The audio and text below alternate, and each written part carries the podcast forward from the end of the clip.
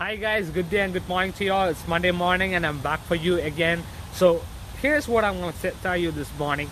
It's about John 3:16. It's one of the most famous verses, one of the best verses that we all love, and it is one of the it is one of the verses that shows the nature of God. And it says like this: "For God so loved the world that He gave His one and only Son."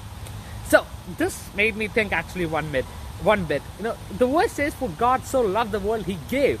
Does say He sacrificed. He it, does say something else. It just said, "For God so loved the world, He gave His one and only Son."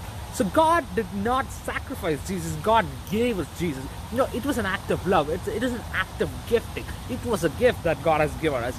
Jesus was the greatest gift that God has given us in our lives. So He just gave Jesus to us so that we not, we might not perish, but we might be saved and we might have eternal life. You know, there's a difference between a sacrifice and a giving when you when, when you give something it's something that you give out of love. It's something that you give out of respect. It's something that you give give out with a willing heart. But sacrifice you know sacrifice is different. Sacrifice is something that you want but you giving you're giving it up. You know when abraham was about to sacrifice his son isaac he was doing it in an unwilling manner but he knew that god would be faithful to his promise.